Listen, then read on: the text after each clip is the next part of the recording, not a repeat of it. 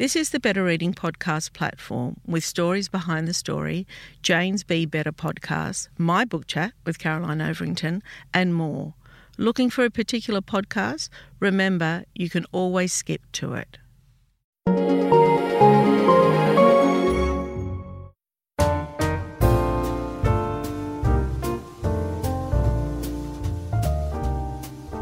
Welcome to the Better Reading Podcast, Stories Behind the Story, brought to you by Bolinda Audio. Listen to Bolinda Audiobooks. Anywhere, everywhere. Hi, this is Cheryl Arkell from the Better Reading Podcast, Stories Behind the Story. We talk to authors about how they came to tell us their story. Paddy Manning, welcome to Better Reading. Thank you, Cheryl. Now, you're here to talk about, well, I don't know, are they the most hated or the most loved family or person in the world? I think in the media industry, there is no family that is certainly more powerful and has had the longevity. You know, the Murdochs have actually been dominant players in the media in Australia for a century. And, of course, Rupert, starting in 1969 when he buys the News of the World in England, has really established the first global media empire. And now Lachlan is the person poised to take control of both Fox Corporation and News Corporation if they do actually re-merge them, which is now on the table formally. Paddy is the author of several award-winning books, including biographies of Malcolm Turnbull and Nathan Tinkler. During almost 20 years in journalism, he has worked for Crikey, the Sydney Morning Herald, Australian Financial Review and The Australian. How come they let you work for The Australian? That's where I started, actually. Is that right? Very fond of my time at The Australian, very proud of the work I did on the business desk. I just thought with the association they might just have a tag on you. Anyway, he has won several awards for journalistic excellence. His book, Body Count, won the 2021 Victorian Premier's Literary Award for nonfiction. So the book we're talking about today is called The Successor. It's a biography of Lachlan Murdoch, one of the world's most powerful and enigmatic people. Okay, I've got lots to talk about here because really I feel that there are very, very acutely responsible for what's happening in the world at the moment, particularly what's happening in the US. And I don't think that is, it could be particular to any part of the world. Well, I had to approach this as a biographer. I had to kind of park my opinions and try and focus objectively on Lachlan as an individual. So I think there's no point in producing a 100,000-word anti-Murdoch rant and slapping a title on it and calling it a biography of Lachlan. There's no point in a book which takes Lachlan as just the latest version of Rupert and doesn't, try and understand who he is and then therefore where he might take this very powerful thing called the Murdoch media. So I kind of am not there to judge him, and I've tried, in fact, not to do that. And how hard is that to do? It is extremely hard, actually, because there are a lot of kind of passions, I suppose, swirling around Fox News Channel in particular, Fox and Friends and all their foxes. Well, it's sort of, this book coming out now, we've got midterm elections in the US that are, described as the most consequential since the American Civil War. You've got credible people talking about the possibility, literally, of civil war in the United States. It comes up just through my feed, I hear it all the time. Both sides are talking about it. Yes, so the feeling is high, and that's not to mention, climate change, Black Lives Matter, COVID misinformation, a whole lot of charges, serious charges that are kind of brought constantly against, Fox News in particular. What I want to talk about is how lying has become the new norm. Yeah. Okay. Well, that to me is getting away from the topic of my book because I don't think Lachlan Murdoch considers himself a liar. If I can, Cheryl, can I concentrate, and I'll try and I'll give you the understanding that I got from the hours and hours of work and research that I did to understand Lachlan and the way he sees the world. He, I think, believes that the quality of debate is lifted by a diversity of opinion.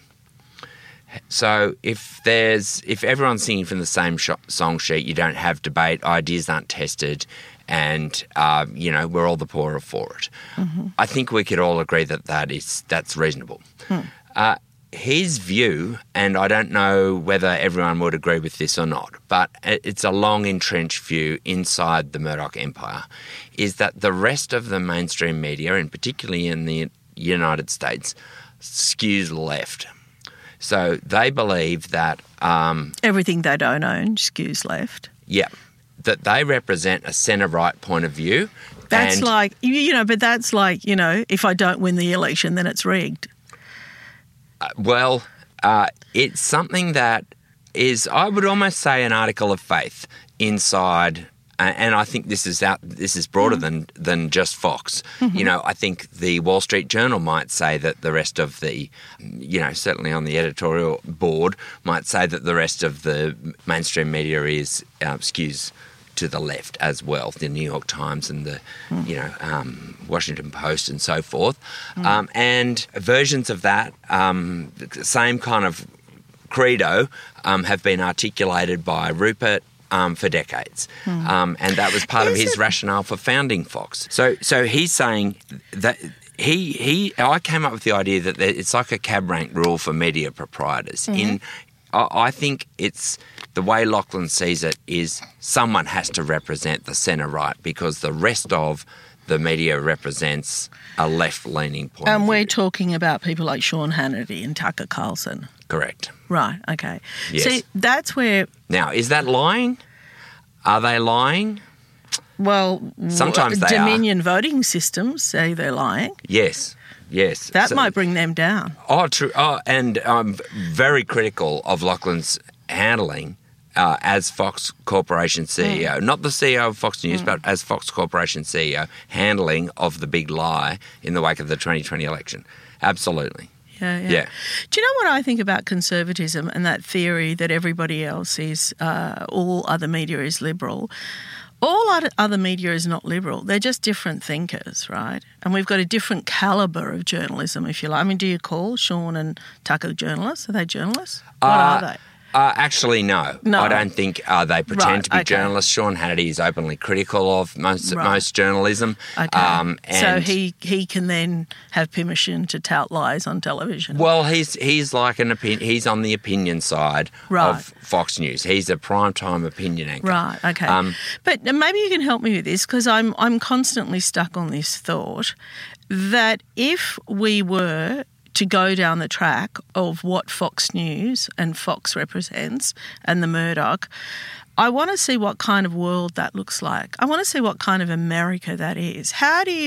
Because to me it seems that, the people that control it, it's about greed and money, right?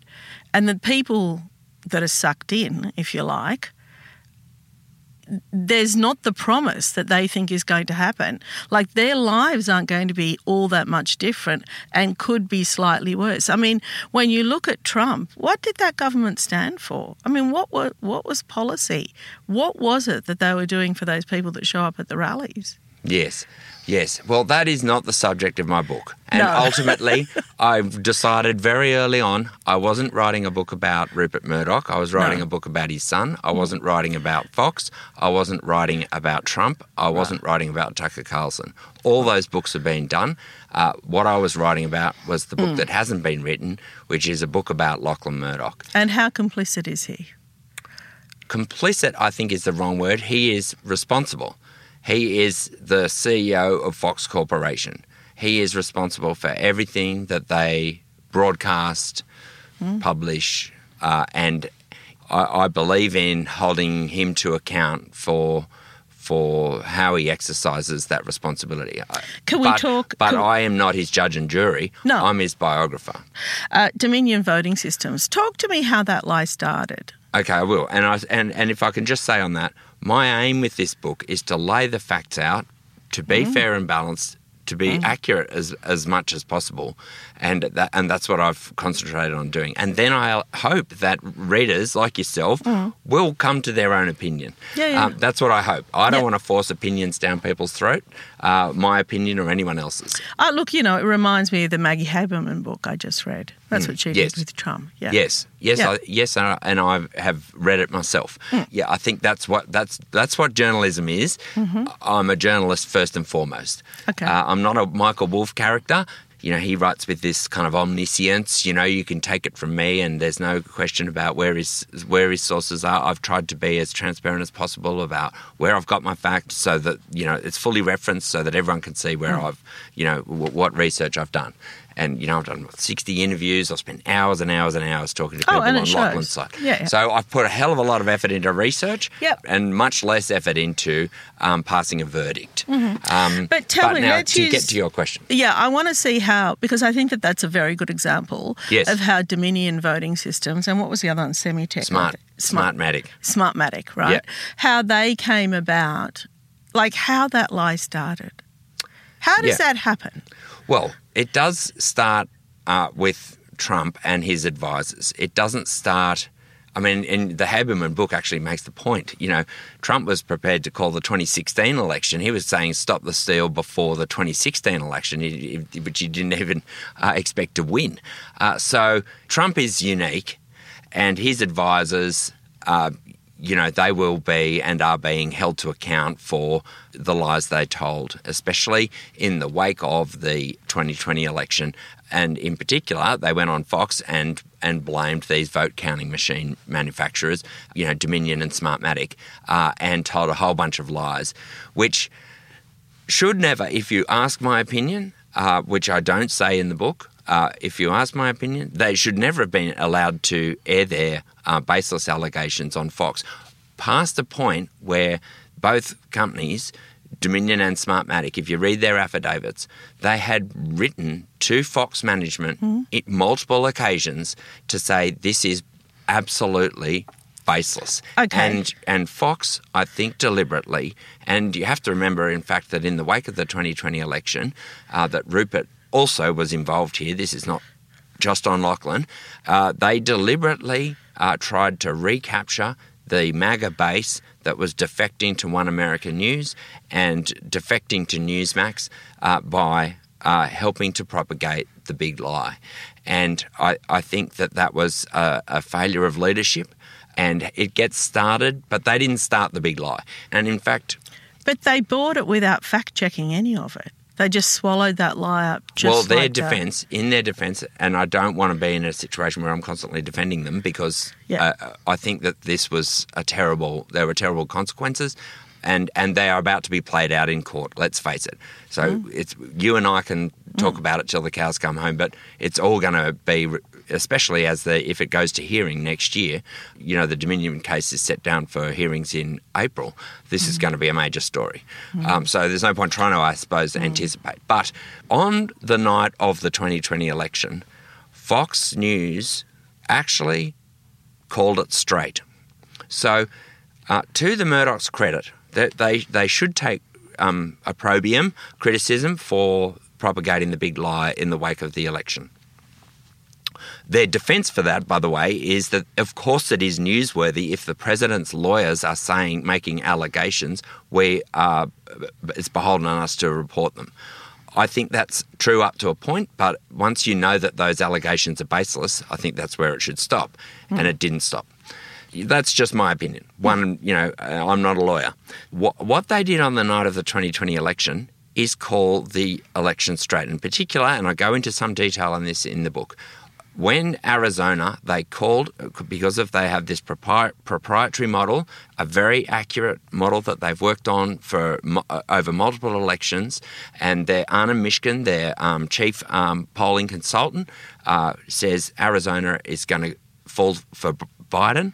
Now, the significance of that, you have to remember there's a former Australian journalist, Jonathan Swan, who'd be known to your listeners as the son of Norman Swan. Jonathan Swan revealed at Axios that the Trump campaign was planning to declare victory early because there was going to be a red mirage, because Republican voters were more likely to vote in person and Democratic voters were more likely to vote by mail. There was going to be a red mirage of the count favouring the Republican Party early in the evening, and then as the postal votes came in, there would be a swing back to... And that's exactly what happened. Yeah. But Fox News played a critical role on the night because... And the reason the Trump campaign went so crazy when they called for, Arizona for the Democrats was because... it snuffed out their chance of declaring victory early. There was no way that the GOP could win, Trump could win, without Arizona, and that was clear. And when Fox News made that early call, it extinguished Trump's chance to declare victory early, and then, in sort of like a rerun of the, Bush v. Gore election and the swinging chads that we all remember from, Florida in 2000, instead, what we had was it took a while for all the other networks to, to follow Fox, but what we had was a situation where it was clear that Biden was going to win, and there was no chance of Trump to declare victory early. Now, Fox News deserves credit for that. And the Murdochs, who were involved, I confirm in the book and my reporting shows, Lachlan did get a call from Jay Wallace, the president of Fox News, to let him know that this call was about to be made. And he did not intervene. He did not say go slow on that. He did not call Jared Kushner or anybody else to see if that was okay with the Trump White House. He said, thank you for letting me know. And he put the phone down and the call went to air. Now, that is, Fox News says to this day that they are proud of that decision. Now, unfortunately, they went and sacked a couple like Chris Stywell, their national political editor, who was involved in the coverage that night. So that's not a great look. Yes, we should criticise Fox News for propagating the big lie in the wake of the election, but we should also credit them for calling the election straight when the chips were down on the night. Ever catch yourself eating the same flavourless dinner 3 days in a row? Dreaming of something better? Well, HelloFresh is your guilt-free dream come true, baby. It's me, Keke Palmer. Let's wake up those taste buds with hot, juicy pecan-crusted chicken or garlic butter shrimp scampi. HelloFresh. Stop dreaming of all the delicious possibilities and dig in at HelloFresh.com. Let's get this dinner party started. Many of us have those stubborn pounds that seem impossible to lose, no matter how good we eat or how hard we work out. My solution is PlushCare. PlushCare is a leading telehealth provider with doctors who are there for you day and night to partner with you in your weight loss journey. They can prescribe FDA-approved weight loss medications like Wegovy and Zepbound for those who qualify. Plus, they accept most insurance plans. To get started, visit plushcare.com/weightloss. That's plushcare.com/weightloss. But I was watching on the night. It looked to me to be a bit messy. I don't think there was any strategy behind that whatsoever. And I think that just kind of, it was a fumble and they did it and they couldn't back out of it. Well, you and I could. Yes. But they stuck by their process. Yeah and okay. they backed... Yeah. The call that their decision desk had made. Yeah. And that had enormous consequences, of course. Mm. And I'm not saying that Fox News won the election for Biden. Of course they didn't. It's the voters of them. It's the American people that elected Joe Biden as president. And, it's extraordinary that we're even talking about, a contest over an election that was actually won. Outright. Yeah, yes, yeah. That's right. But Fox News, to its credit, did call it straight on the night. Mm. And the Murdochs did not intervene. Okay. Do you think that Dominion and that both those voting systems will be their downfall? I feel that they really didn't realise what they're up against. I mean, here's an organisation that, one, is shitty, but two, maybe can take somebody on like Fox, probably has as much resources as they do. neither company has anything like the resources of Fox, and I don't think that it's going to destroy Fox Corporation or Fox News. I don't. Right. It could be extremely costly. One of the plaintiff lawyers, Eric Connolly, has a track record as winning the greatest compensation payout in American corporate history. It could be settled before it goes to trial. Right. It could be expensive for... They've got to pay up. Well, in one case, in Smartmatic's case, for example, they had... It's open and shut case. There is no question that they had... They were only used in one county in LA, which was not a swing state. It was a solid blue state. And they had no bearing on the election result whatsoever. So the fact that they've been roped in, you know, on its face, it looks like a slam dunk. And Fox's position at law, as I understand, is that they have been arguing, well, how on earth do you claim $2.6 billion in damages when you've never made a profit? So they're actually, what they're questioning is the size of the compensation that's being sought. I think it's, we're on a hiding to nothing trying to anticipate how these cases will roll. Ultimately, in Fox's favour and in the Murdoch's favour here is the fact that you do have a conservative supermajority on the Supreme Court, and if they can appeal it all the way to the Supreme Court, they can expect, I think, a sympathetic hearing, you know, on free speech grounds. That's what they believe. You've got to remember Lachlan's closest ally inside Fox Corporation, Viet Minh, is himself a lawyer, although it turns out with some recent reporting that he hasn't been eligible to practice for the last 4 years. He's neglected to fill out his paperwork, which might impact the Dominion case because his communications may not be privileged. So that's an interesting wrinkle. But the fundamental position at Fox, as I understand it, and I've been told this off the record, is that they remain confident that they can, on free speech grounds, ultimately prevail. I think... I find it very hard to picture Lachlan taking the stand, you know, as a witness in this. You know, he's not appeared in court since OneTel. That was a painful experience for him, as it was for his friend James Packer. I think they will go to great lengths before they allow Lachlan to appear as a witness. I think he's a flawed individual like all of us, and you know, he has his strengths and his weaknesses. He has an extraordinary. Had an extraordinary life, an extraordinary upbringing, and he has extraordinary outsized power. I actually come to the conclusion, in my own mind, that he does not want to be the kingmaker that his father has been throughout his career, or that his grandfather, Sir Keith, was in his time in Australia. Interestingly enough, I think that is not what Lachlan's about. I think he's about racking up wins as a business leader and as an investor. Okay. And I think that's his focus. Okay, so tell us about the man. Tell us a bit about him growing up and how he came to be. Well, he is born in London in 1971. This is the time when Rupert is founding, you know, he's become too big for Australia, and he's bought the News of the World, and he's about to buy the Sun. Curiously enough, if you read the clippings from the, you know, Fleet Street at the time, he was seen as left of centre. You know, this is, at this point, you've got to remember the Murdoch media backs change of government in Australia to Gough Whitlam in the 1972 election. Until it didn't suit them. Then dumps them. Yes. And I still think that's one of the most dramatic 180-degree turns in Rupert's career. You have Rupert shaking things up on Fleet Street in England. Now, Lachlan says he's not proud of his, you know, sort of English, you know, citizenship. I mean, he still has it, but he talks about it in some interviews when he was young, when he first arrived in Australia, as kind of being faintly embarrassing.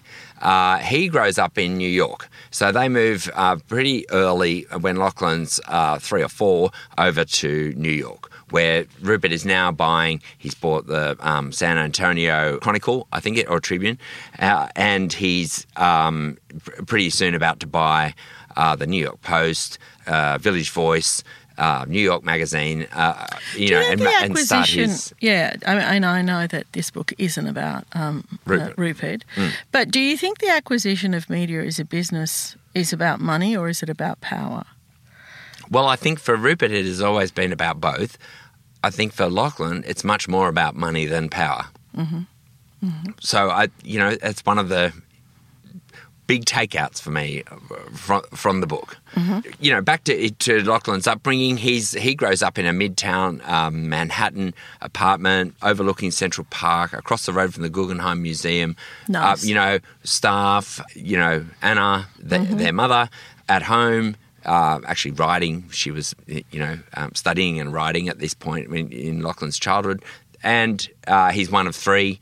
His older sister, Liz, one of three kids that Rupert and Anna have, and his younger brother, James. And, it's a fabled kind of upbringing, but not only is it a kind of privileged, wealthy upbringing, but also because Rupert is who he is, there's a parade of New York's most powerful people coming through their apartment. And those kids are sitting there around the dinner table listening to that level of conversation all through their upbringing. So I think they are brought up to be junior media moguls. They are, the whole family has trouble separating its family life and their personal lives from the business that Rupert is still building. Lachlan says at one point, we're a very private family. They don't talk about their feelings much, but they can talk about business forever. And I think they grow up as little media moguls in training. Mm-hmm. Interesting. So you didn't get to speak to Lachlan? No. So, and I tried very hard over an extended period. I spoke at length on multiple occasions to his closest advisors, what I've called in the blurb to the book, the inner circle, but all off the record. Okay. With a few exceptions. So he meets an Australian. Sarah's Australian, isn't she? Mm-hmm. Yeah. And they come and go for a while, don't they? Well, they meet in Sydney, but they pretty quickly, I think they're married in 1999, and pretty quickly they moved back from Sydney to New York. Because there's a bit of a kerfuffle then, isn't there, with James and who's heading the company? Yeah, well, the kids are, at this point, still, they're all in the business. Yeah. Liz has got off in the UK working at B Sky B. Mm-hmm. James is running Star out of Hong Kong, and Lachlan is sitting in Australia and you've got to remember, in the middle of the first iteration of the internet, and there was this incredible kind of boom and bust in technology stocks. And, Lachlan is out in Australia running The Australian, and he's worked on the Courier Mail, and he's kind of seen as being outside the main game. He's off, in a traditional media and in a geography, Australia, which accounts for only a very small part of the earnings of the company. So there's a kind of sense where Lachlan needs to, if he wants to be part of the kind of succession, equation, he needs to get back to New York and start working on the main game. And so he does that. He does that actually with some reluctance. Of the three kids, he is the one that is most interested in the Australian roots of News Corporation and the Murdoch family kind of history. He's the one that's most fond of newspapers and has been since he was a kid, going down to watch the press's roll at the New York Post. But he kind of gets dragged by the logic of the business, really, back to New York. And then, so he and Sarah go and get a fabulous apartment. Of course. In downtown Manhattan. Yeah. A warehouse renovation that they do on some considerable cost at Lafayette Street. And then two things happen. One is the tech bust, tech wreck. So all of the kind of hype and excitement around the first iteration of the internet explodes. And secondly, there's September 11. And they're there literally on the day of the attacks, which happens only a few blocks from their apartment. And Lachlan has, I guess, one of those, just about everyone in the world had, their thinking clearly changed the world. And so at that point, you know, Lachlan's relocation back to the United States, it all starts to get a little bit more serious. And, you know, pretty soon the New York Post, under Lachlan's good friend Col Allan, former Daily Telegraph editor, you know, they're champing at the bit to an invasion of Afghanistan and Iraq. Mm. So, and actually Col Allan was one of the people that did speak to me on the record and talked about going down to ground zero with Rupert and Lachlan and at, you know, 3 days after the attack, standing around the rubble and the wreckage as they were still trying to identify human remains and spray them with vegetable spray so that they could be, you know, recovered and hopefully Identified. So it took something like that to get them so mad that they then decided that they would use their paper to persuade the population. Is that right? No, I don't think. I think that's too much shorthand. Right. I do think that the New York Post was very early calling for, you know, one of the first papers to back the invasion of Iraq. Mm. And there's no doubt that. But I don't think you would only, you know, you could. But it wasn't. The whole media, the whole of the American media, right. You know, rally behind the flag at this, you know, at this point. Yeah. But so it wasn't Iraq who. No, it's like the original misinformation, isn't it? I mean, it's one of the, you know, that whole campaign that, you know, the Bush administration ran about weapons of mass destruction and. And where were they? Behind the bush. I saw a castica that said weapons of mass destruction behind the bush. Yeah, it was a disastrous war. As even someone, like, to his credit, Tucker Carlson, will say now. You know, that's one thing that I would agree with Tucker Carlson on, the forever wars, and Trump for that matter. You know, the forever wars that were launched in that immediate period in the wake of 9/11, a disaster. Mm. What I want to get to is Lachlan as an adult and really what you walked away with. Lachlan as an adult has become increasingly conservative. So when he arrives in Australia, his views are broad-minded. He is small L liberal. He describes himself as kind of socially progressive, economically conservative. He is anti-Pauline Hanson. He is pro-republic. But like his father and his grandfather, he goes on a kind of journey, as we all do, as we mature. But his journey is increasing conservatism. That is a huge turn to go from that to Fox, to Fox in its current state. That's huge. Over a 30-year period. That's right. Yeah. Regardless, he has definitely, maybe because that's where his bread is buttered, or maybe it's because he feels he has no choice, or maybe it's because he genuinely is an ideologue to the right of his father, which is what someone like Chris Mitchell, who, you know, was a long-time, very successful editor-in-chief of The Australian, who knew Lachlan well, that's what he wrote in his own memoir. But interestingly enough, Lachlan's advisors that I spoke to were keen to press on me that he would still describe himself as socially progressive and economically conservative. He's said it in recent years. Now, I scratch my head, Cheryl, to be honest. Like, how do you reconcile that with someone who donates? Because he's living in a deluded world of his own, you know. Maybe his wife tells him that at breakfast and he believes it. I mean, they're just full of made-up stories, and he lives around that. Well, I interviewed Kevin Rudd, one, you know, who is a staunch critic of, you know, and is behind Australians for a even Malcolm Turnbull. I mean, I interviewed him around the time of his book. I mean, very critical of the Murdochs. Yes, yes. So Rudd said to me, "Who is this moderate Lachlan that you speak of?" Mm. I think it's an entirely confected image. That's what he said to me, and I admit it's very hard to reconcile. You know, the idea of Lachlan as a social progressive but economic conservative, reconcile that with what gets, you know, aired on Fox News prime time every night. But Lachlan would say that those are not his views. Those are the views of Tucker or the views of Hannity or the views of Laura Ingram, and they're entitled to them. Give me a break. But then I would also say Lachlan has, you know, through his own donations, for example, He has given $1 million to the Senate Leadership Fund of Republican leader Mitch McConnell.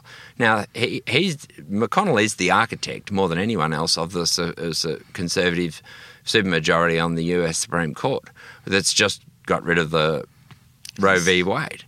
How can you reconcile that kind of donation And Lachlan's recently met with McConnell. Mm. How do you reconcile that with calling yourself socially liberal? I think there's a disconnect there. As I say, it's not for me to judge. It's only for me to lay out the information as far as I can see it. Paddy Manning, very, very interesting conversation. Thank you so much for your time today. The book is called The Successor, The High Stakes Life of Lachlan Murdoch. Thank you very much, Cheryl. If you'd like more information about Better Reading, follow us on Facebook or visit betterreading.com.au. This podcast is proudly sponsored by Bolinda Audio.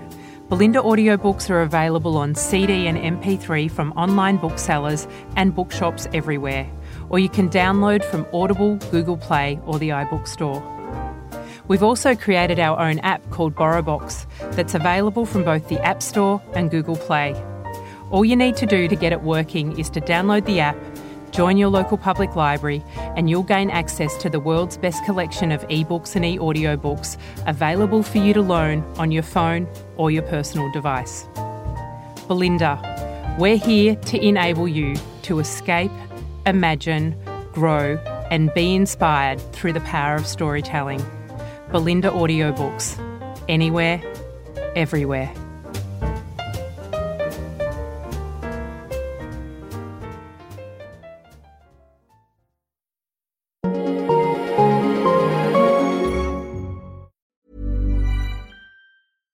Catch yourself eating the same flavorless dinner 3 days in a row? Dreaming of something better? Well, HelloFresh is your guilt-free dream come true, baby. It's me, Keke Palmer. Let's wake up those taste buds with hot, juicy pecan-crusted chicken or garlic butter shrimp scampi. Mm. Hello Fresh. Stop dreaming of all the delicious possibilities and dig in at HelloFresh.com. Let's get this dinner party started. Planning for your next trip?